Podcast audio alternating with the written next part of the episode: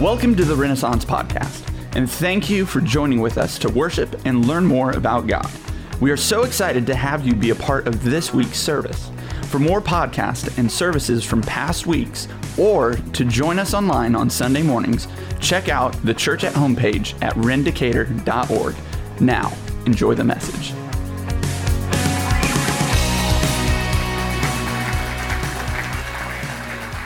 Good morning, everyone. How are you? Well, good. Uh, let me just say, um, just by way of starting, so I didn't grow up in church at all, and I suspect there are people here that probably have no, um, you know, maybe early childhood memory of going to church or whatever. So um, I remember when I went to church, and they were kind of a loud church, maybe like us a little bit. They clapped a little bit and they shouted occasionally, and I remember thinking it was so strange to me like in my mind, church is always sort of this real, sort of reverent, kind of quiet, somber place. Um, and I know different denominations have different sort of sensings on what you know public worship is supposed to look like. But I want you to know if you're visiting here at Renaissance, if you're attending Renaissance, we're probably on the scale of the louder church. Amen.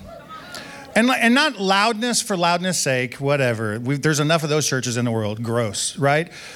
We we we try this is my prayer for us and it's been my prayer for the last couple months is that we would have an encounter an experience with god that would just talk to us in such a way just encounter us in such a way meet with us in such a way that we can't help but just th- say things like thank you lord.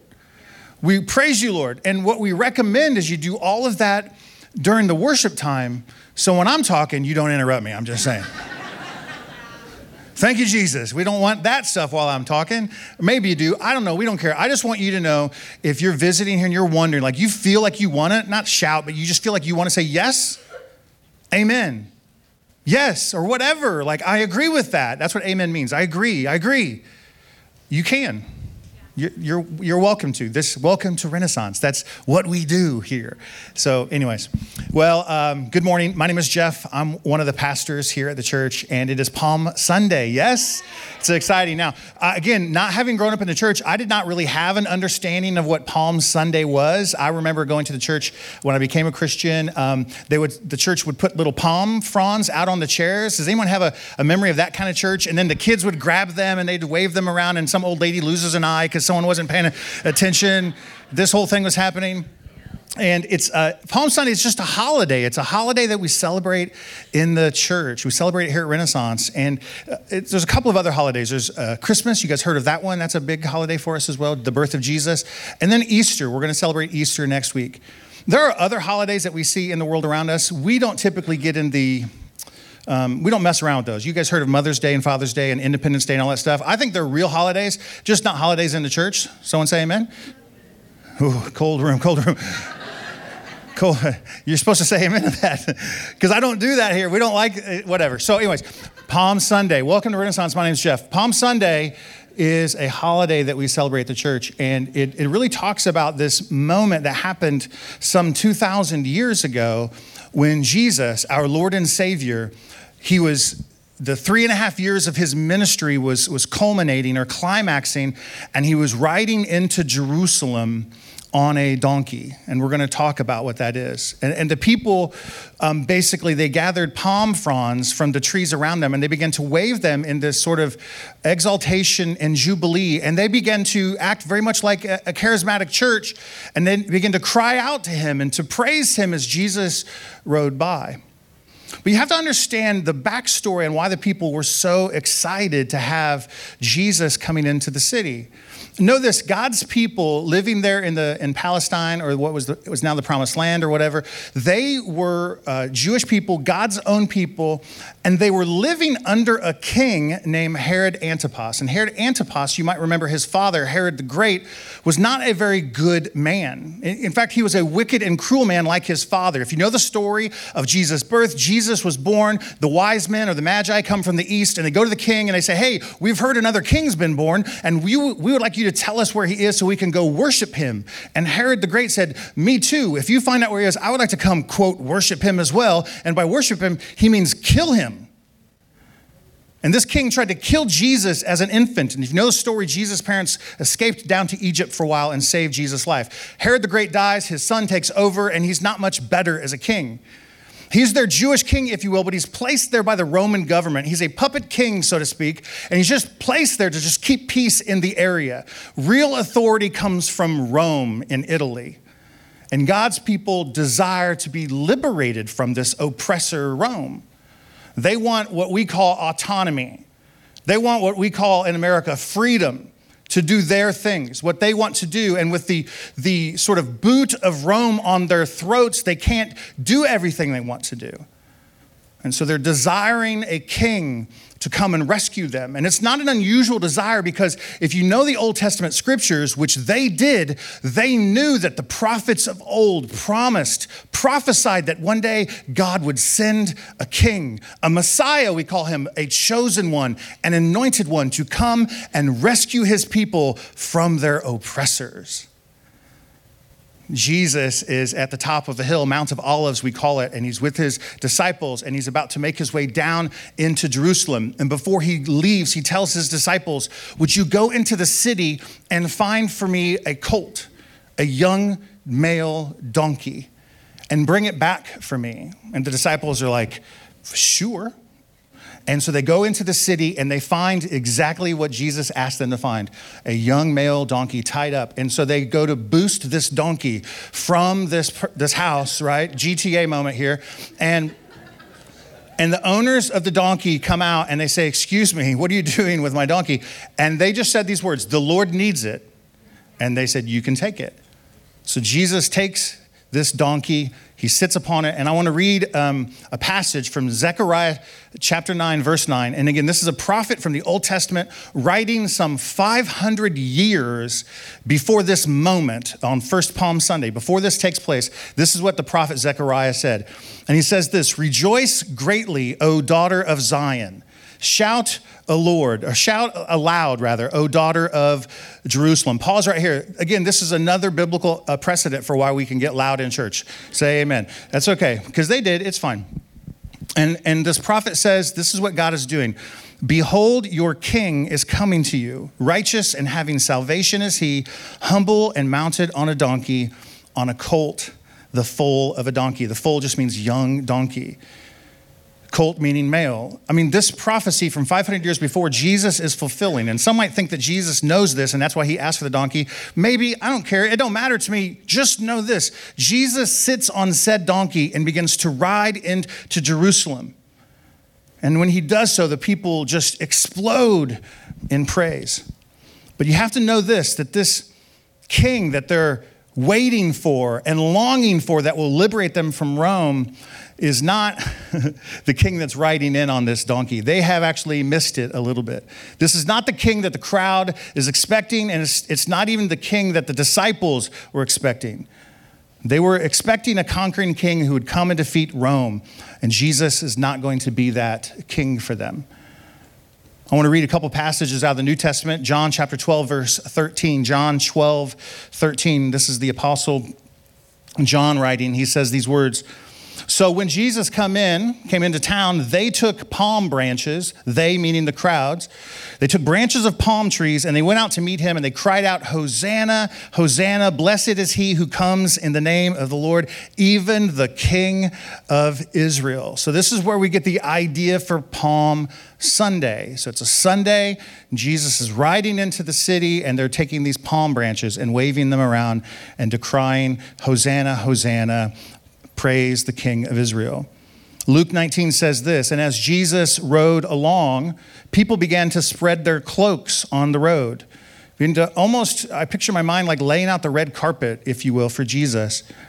And as he was drawing near, coming down from the Mount of Olives, the whole multitude of his disciples, pause right there, the whole multitude of his disciples, right? So the people that Jesus had called as apprentices, his closest friends, and all of the other people, the crowds that were following Jesus, all of them began to rejoice and praise God with a loud voice for all the mighty works that they had seen. all of the miracles and the signs and the wonders that Jesus had performed. They are rejoicing over them. Verse 38 And they say, Blessed is the King who comes in the name of the Lord, peace in heaven and glory in the highest. Oh my goodness. If we could have been there, the people are energized. They're giving Jesus this parade fit for a king, shouting praises for everyone to hear, even themselves to hear. And one of the people shouting there was a man named Peter. And Peter was one of Jesus' disciples. And I want to spend some time talking about Peter. For me, Peter's this personification of humanity, if you will. And you'll see this as the story plays out. But Peter represents maybe you and I in this story. Now, how does Peter get to this place where he's standing on the side of a road waving palm branches? You know, pretty undignified to look, I think of a look, anyways. Uh, three and a half years previously, um, Peter's brother Andrew had met Jesus. Andrew comes home to where Peter is and says something like this. He says, Hey, big bro, we've, we've found him. And Peter's like, Who is him? He's like, We have found the Messiah. The one that the Old Testament prophets are talking about. We, we saw him, we know him. Peter, you need to come see him. And Peter goes and, and meets Jesus and has an encounter with him. A, a, relationship is sort of kindled. And, and at one point, Jesus leans into Peter and, and asks this question He says, Do you want to follow me? Do you want to leave all of this behind? So, Peter was a fisherman. He was in business with his brother Andrew and a couple other disciples, John and James. There's no quiz. You don't have to write this stuff down. But, anyways, he's in a, he's in a business, a fishing business. And, and Jesus says, Will you come follow me? I'm going to make you a fisher of men. And Peter leaves everything behind to follow after Jesus. And he believes that Jesus too is the king. He is the Messiah that the Old Testament talks about. And for three, three and a half years, he follows Jesus and sees Jesus perform miracles and signs and wonders. And if you're wondering why the Bible calls Jesus miracles signs and wonders, because a signpost or a sign leads you to a place. If you ever drive on the interstate and it says, if you want to get off at Illiopolis, I don't know why you would, but if you wanted to, you turn here where the sign is. Or Cerro Gordo. Anyone? Anyone? Running joke. Welcome to Renaissance. Anyways, but you follow the signs to get where you're headed. Jesus was performing miracles. The Bible calls them signs, they're clues. They're the one, they're pointing to someone, they're pointing to Jesus. And Peter saw these signs and wonders. He saw Jesus take a couple fish, a couple loaves of bread, and feed over 5,000 people in a single setting the miraculous multiplication of food before their very eyes. He saw Jesus raise from the dead Jairus' own daughter, the ruler of the synagogue. His daughter, young daughter, had died, and, and Jesus grabs her by the hand and raises her back to life. He sees Jesus raise Lazarus from the dead. He sees his own mother in law, who was sick and fevered, soon to die, and Jesus grabs her by the hand and raises her up. At one point, Peter, along with James and John, was asked, invited by Jesus to go with him up to a, a, quiet place and pray. They go up on this little mountain, and, and before their very eyes, before Peter's very eyes, Jesus began to shine. I don't know how to explain it, like a light bulb had been turned on. Like through his very being, he began to glow. Through his clothes, he became almost translucent and bright, and are covering their eyes. And in this moment, a voice from heaven cries out, This is my son I am pleased with him. And then he says, Follow him. And Peter has experienced all of this. And he's decided to attach himself to Jesus and to follow him. And he does so. At one point, Jesus gathers the disciples around and he asks them, Who do the people say that I am? Like when you're out in the streets, at the markets, at the coffee shops, right? When you're out at those places, who, what are people saying about me? And some of the disciples said one thing, some of the disciples said another thing. And then, then Peter stands up and almost with like an understanding that supersede, supersedes like human intelligence, he says words like this He says, Well, you are the Christ. It's just a Greek word that means Messiah. It's the same word, Hebrew, Greek, Messiah, Christ. It means anointed one, chosen one. You are the Christ, the Son of the living God. And, and, and Jesus is over, overcome by this and he responds back to Peter. He says, Dude, flesh and blood hasn't revealed this to you. Like you didn't come up with this on your own, but my Father in heaven has revealed this to you. And then he says something, he says, like, and, and this truth that you've just spoken about me being the Christ, the Son of God, this truth is so rock solid. I'm gonna build my, tr- my, my church on this thing. In fact, from this point forward, I'm gonna start calling you Peter, which means the rock. Peter's name was Simon before this moment. I didn't tell you that because I don't want to confuse you. But his now, he is now called Peter because he has a a rock solid faith in what Jesus is going to do. He shows this immovable nature in his faith. And so Jesus calls him the rock. And so when Jesus begins to explain, after he comes into the city on the donkey, and he's ministering to his disciples for the next four or five days or so. Before the eve of his arrest, he's spending time with his disciples. And during one of these exchanges, Jesus begins to explain to all of them that he is going to be arrested soon and that he's going to be killed, but he will raise from the dead on the third day.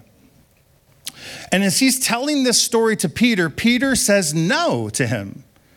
Think of the audacity. Think of the, the connection that Peter has with Jesus, and think of everything he knows Jesus to be. You're the Son of God. You're the King come to rescue us from Rome. You're not going to get arrested and die. I will fight for you, he says. I will stand up. We will conquer them together. And Jesus looks to Peter and he says, he says, you need to get, get in tow, bro. He says, the idea that you have for me is not the idea that God has for me. You need to get behind me, Peter, and follow me. And he rebukes him. He continues to say over some conversations, in fact, there's going to be a moment when, when I'm arrested, it's going to be like the shepherd has been taken from the flock, and the flock will, will scatter. And Peter just can't believe it. And Jesus looks at Peter and says these words. He says, In fact, Peter, the night that I'm arrested, you'll, you'll deny me before the morning comes you'll, you think you're so sold out to me right now, by, by morning light, you will have denied me. And, and Peter just can't hear what, what Jesus is saying. And it happens exactly as Jesus predicted. That they go off to pray together, and while they're praying, some soldiers show up and they ask which one is Jesus. They grab Jesus and Peter grabs a sword. He's like, Here we go. Let's fight this thing to the death. And Jesus tells him to put the sword down. What? And Peter's wondering what's happening. Jesus is thrown in the back of a cop car. I don't know if that's how it happened, but it seems like it feels like it. And there's bad boys, bad boys playing in the background. and they lead Jesus away, and, and sure enough, all of the disciples scatter. The shepherd had been struck, the shepherd had been taken, and now the, the, the sheep flee. And Peter is alone. Jesus is alone in this. Jesus is taken to the, the house of the high priest Annas. He's in his courtyard there. And uh, Peter's following along. There's like this mock religious trial that's happening under the cover of darkness in the middle of the night. And they're bringing witness after witness to try to falsely testify against Jesus that he's done something worthy of a crime, that they can condemn him to death. And nobody will do it until finally someone stands up and says that he said something about the temple which, was, which wasn't true. And they said, That's enough. They rip their clothes, condemn him to die. He's going to die. And all the while that this is happening, Peter's watching from afar from a distance. He sees all of this. And as he's standing there, a young servant girl from the priest um, comes up to Peter and says, Aren't you one of Jesus' disciples? You guys know some of the story. And he just says, No, I'm not with him. And a, a little later, some other people come up to him and says, Aren't you one of his followers? And he says, No, I don't know this guy.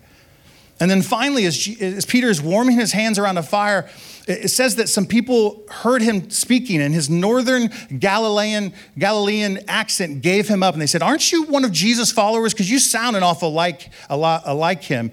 And, and, and Peter reverts back to like the old fisherman that's inside of him and just cusses them out. He says, I don't know him. And when the sounds of morning came, Jesus looks through a window, sees Peter in the courtyard, and they make eye contact. And in this moment, Peter begins to realize and remember what Jesus had said before the morning light, before the rooster will crow, you will have denied me. And that begins to play like on repeat in his mind, and Peter begins to weep. He has denied Jesus.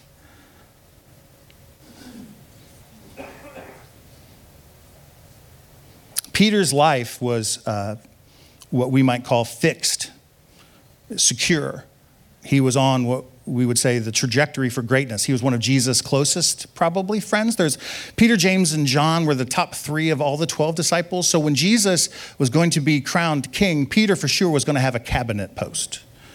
He was going to have some cushy job in DC, you know, running things. And he, it was all settled for him. He was a close disciple and a friend of this new king. But now, within less than 24 hours, as they were planning this new kingdom and what it was going to look like, within 24 hours, Jesus has been condemned to die. It's over, they're saying. Our hope is gone. Our hope for deliverance from Rome is gone. Our hope for peace is gone. Everything has crumbled apart in such short order, it'll give you whiplash when you consider it. It happens so fast. And isn't that how it is for us? I mean, you know how it is, right? We are one phone call away from the doctor's office, and our, our world begins to shift and tremble. You are one impromptu meeting away from your supervisor at work, from, from having a different vocation tomorrow. Our, our lives seem so settled and secure until we find that one hidden text. You know what I'm talking about? The one that exposes the lies that have held together the last three years of your life. And in such short order, the whole thing falls apart. This is the moment that Peter's in. He's coming in. Hosanna, praise him. The king is coming to save us from Rome. And now he's condemned to die. As Peter stands off in the distance, he hears the torture that Jesus is, enduring. He hears the nails go through his, his hands and his feet. And as he stands at a distance, he hears Jesus say these words, very famous words. You might know them as Jesus was hoisted up on the cross on top of a hill for all the public to see. As he hangs there for about three hours, Jesus finally takes a deep breath and says these final words It is finished. And you can almost hear Peter say from a distance, You're right. It is finished. This whole thing is finished. What, what, what am I going to do now? Like, I, I was known to be one of you. I can't just go back fishing, can I? Maybe I can go back fishing, but all the people in my town are going to ridicule me and mock me, certainly. Oh my gosh, I didn't think about this. But if the soldiers can get to Jesus, whom everybody loved, and condemn him to die and kill him, how long will it take before they come and find me? It is finished, all right, he says. It is finished. All of my hopes were placed inside of you, and it is finished. A couple weeks back, actually, it's been a couple months now, as we were uh, prepping and praying for what Easter weekend might look like at uh, Renaissance, I, I settled on this idea that we were going to talk about Peter's denying of Jesus. And when I was thinking it through, I kept coming back to this conclusion that the reason Peter was denying Jesus was because his faith had failed him. Right? His faith had failed him. And then in my studies, I ran across that passage where Jesus is having this exchange with Peter, and he says something like this He says, Hey, Peter, I need you to know something. Are you listening? Satan wants you. The devil wants you. He's asked me if he can have you. He's asking me to give you up. But Peter, I have prayed for you. And I've prayed this that your faith wouldn't fail. And I thought, So, am I to believe that Peter denied Jesus because his faith failed him, and yet Jesus, our Lord and Savior, Savior prayed that his faith wouldn't fail? Did Jesus' prayer not work for him? I can't, I can't go there in my mind. Maybe you can, I can't. And so I come to another conclusion. I don't think Peter denied Jesus because his faith failed. I think his faith was secure, but he had faith in who Jesus wasn't, not who he was. You see, Peter, along with all the other disciples, were expecting this king to ride in and to grab sword and through shouting and bloodshed they were going to take back Jerusalem first and then the rest of Israel and they would have their own autonomy and their freedom back they were convinced Jesus was going to do that for them and when he was dead on a cross and buried in a grave the whole thing was was broken and so Peter I believe had faith in that Jesus instead of the real Jesus, the one who's coming to conquer not the, the great enemy of Rome, but the great enemy of what? Sin and death and the grave, and to liberate all humanity, not just God's people, the Israelites, from this sin. So the idea is that Jesus, his faith in Jesus was not um, weakened or, or, failing, but in fact it was placed on the wrong thing, which, which reminded me of an article I read. This is sort of an excursus here, but it reminded me of an article I read in Christianity Today some years ago uh, an author, uh, Daniel Darling, that's a fun name, Daniel Darling uh, wrote, and he says that in our world today, that people worship several different Jesuses. I don't know if that's, that's a, that, Jesus, I don't know what the plural of Jesus is. That's the joke. Okay, so, um, but Daniel Darling writes that there are many false Jesuses that the world worships today. And some of these might resonate with you. And I bring these up because I feel like Peter was worshiping and had a connection to the wrong part of Jesus. And if he would have known who Jesus really was, then he would have heard Jesus say, I'm going to go into town and get arrested. I'm going to go in town and get killed, and I'm going to raise on the third day. Jesus told his disciples that repeatedly, and Peter couldn't hear it. He had somehow like rolled his own faith in who he wanted Jesus to be in front of the, in front of the truth of who Jesus was. Like his own rock rolled in front of the tomb, he blocked out what the truth of Jesus was. It hid it from himself. One of these false Jesuses is Guru Jesus. You know Guru Jesus, right? He's the, the, the, kind of Eastern Jesus that, you know, it's all kinds of cool sayings and meditation and maybe incense, which I'm not a, opposed to. I think it smells good. But that guru Jesus is not the Jesus of Scripture. There's the red letter Jesus. If you don't know anything about red letter Jesus, he's the, if you know, if you read your New Testament, there are some translations that take the words of Jesus and write them in red so that you can quickly look through the New Testament Gospels and other writings and see Jesus' words. And these red letter Jesus people only read Jesus writings and only things he said, which limits who Jesus is completely. That's not a full picture of who Jesus is. He's so much more than the few things that we have recorded in Scripture. Someone say amen. Say amen. Yes. There's Braveheart Jesus.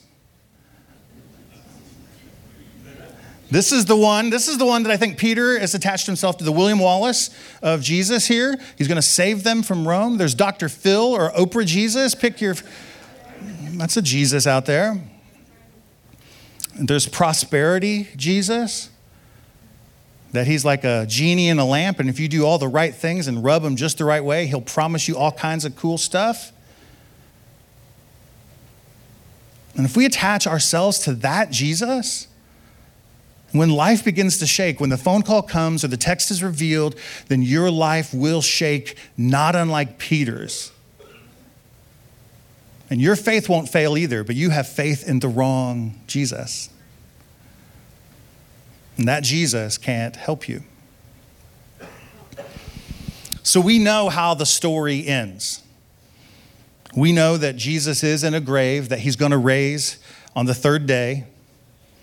We know that in 40 years, the Jewish temple in Jerusalem, the very pinnacle of the the place of worship for all the Jewish people. Within 40 years of this moment, the temple will have been destroyed, every stone turned over. The Jewish people will have been dispersed throughout the land. And in around 500 years from this point, the, Rome, the Roman um, Empire will eventually fall to the Germans, I think. I don't know.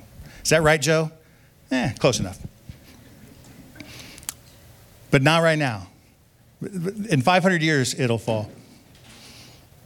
But Peter and the other disciples, they don't know this. All they know is that Jesus is the king that they thought. He's been crucified and he's laying in a tomb.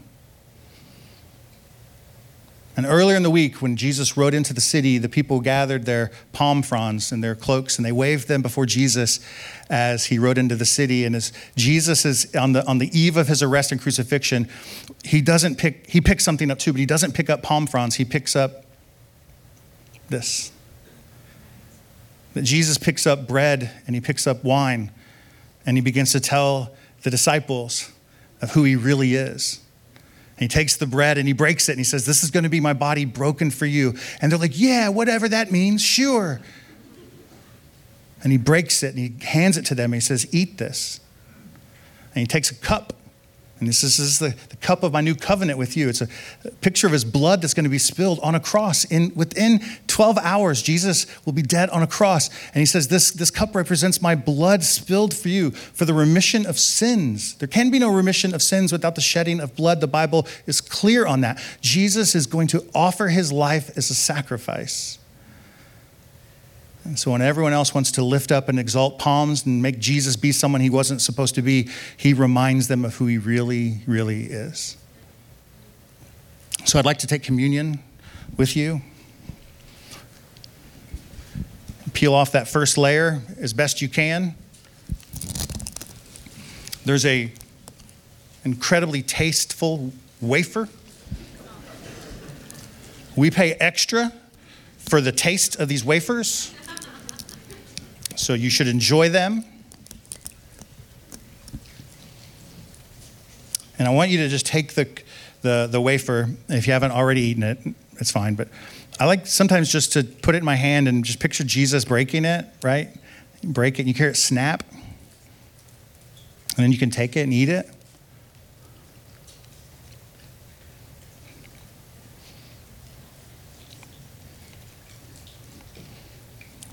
We can take the little cup of juice and drink it and remember Jesus' blood.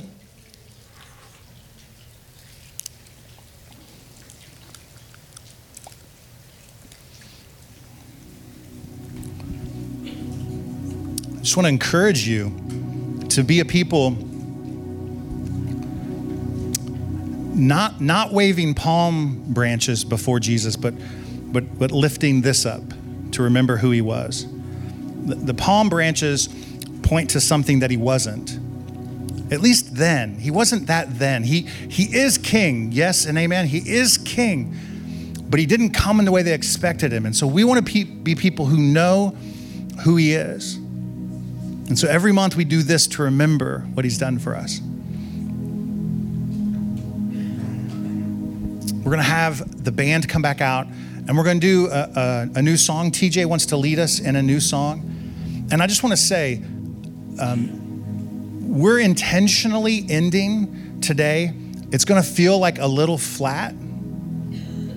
It's going to intentionally feel just a little, it's not going to be like, hey, we're so glad you've come. If you're visiting for the first time, stop by the welcome desk. We got a gift for you, blah, blah, blah, blah, blah. We ain't doing none of that today. Why? Because we're remembering that Jesus' body lays dead in a tomb. Now, next week, we're going to celebrate He is risen. He is risen indeed. Yes? Yes, celebrate, yes. But today, we don't have that. Today, we have Peter lost. Today, we have John wondering what's happening. Today, we have all the people confused what their future might hold. But today, we look to the bread and the wine. And remember that Jesus has liberated us not from the, the enemy that is Rome, but from the enemy that is sin, death, and the grave. But they don't know that yet. They don't know that yet. And so we settle here. Would you pray with me? Lord, thank you for our time. Thank you for Palm Sunday, that very first Palm Sunday. Thank you for today as we can come together and, and remember all of the great work that you have done for us. We too want to be loud and boisterous for you, and there will come a day for that, Lord. There'll come a day when we can decry, for the world to hear that you are alive, that you have raised from the dead. But today, we, we contemplate Lord, would you tell me right now, have I attached my faith in somebody that's not you? Lord, am I asking you to be somebody like Peter that you're not intended to be, and I need to get in tow with you, that I need to follow you instead of asking you to go where I tell you to? God, would you reveal that to us? We want to be people who serve the true King, the real one. We don't want our lives to be shaken and, and turned a mess when, when bad things happen because we have real faith in the real Jesus. We want to know you, Lord. And so if we have believed in something that's not true, by the power of your Holy Spirit, will you liberate us from that lie this morning? If we are forcing you to be somebody that you're not intended to be for us, would you, would you tell us? And maybe the best thing we can do is to just to clear our minds and to just worship Jesus like this song says. Just read the words when TJ sings, just listen to the words and, and pray them and believe them because they speak to the real Jesus. Amen. Amen. All right. I love you guys. Uh, don't forget, next week, He is risen. So, Easter at Renaissance. Take care.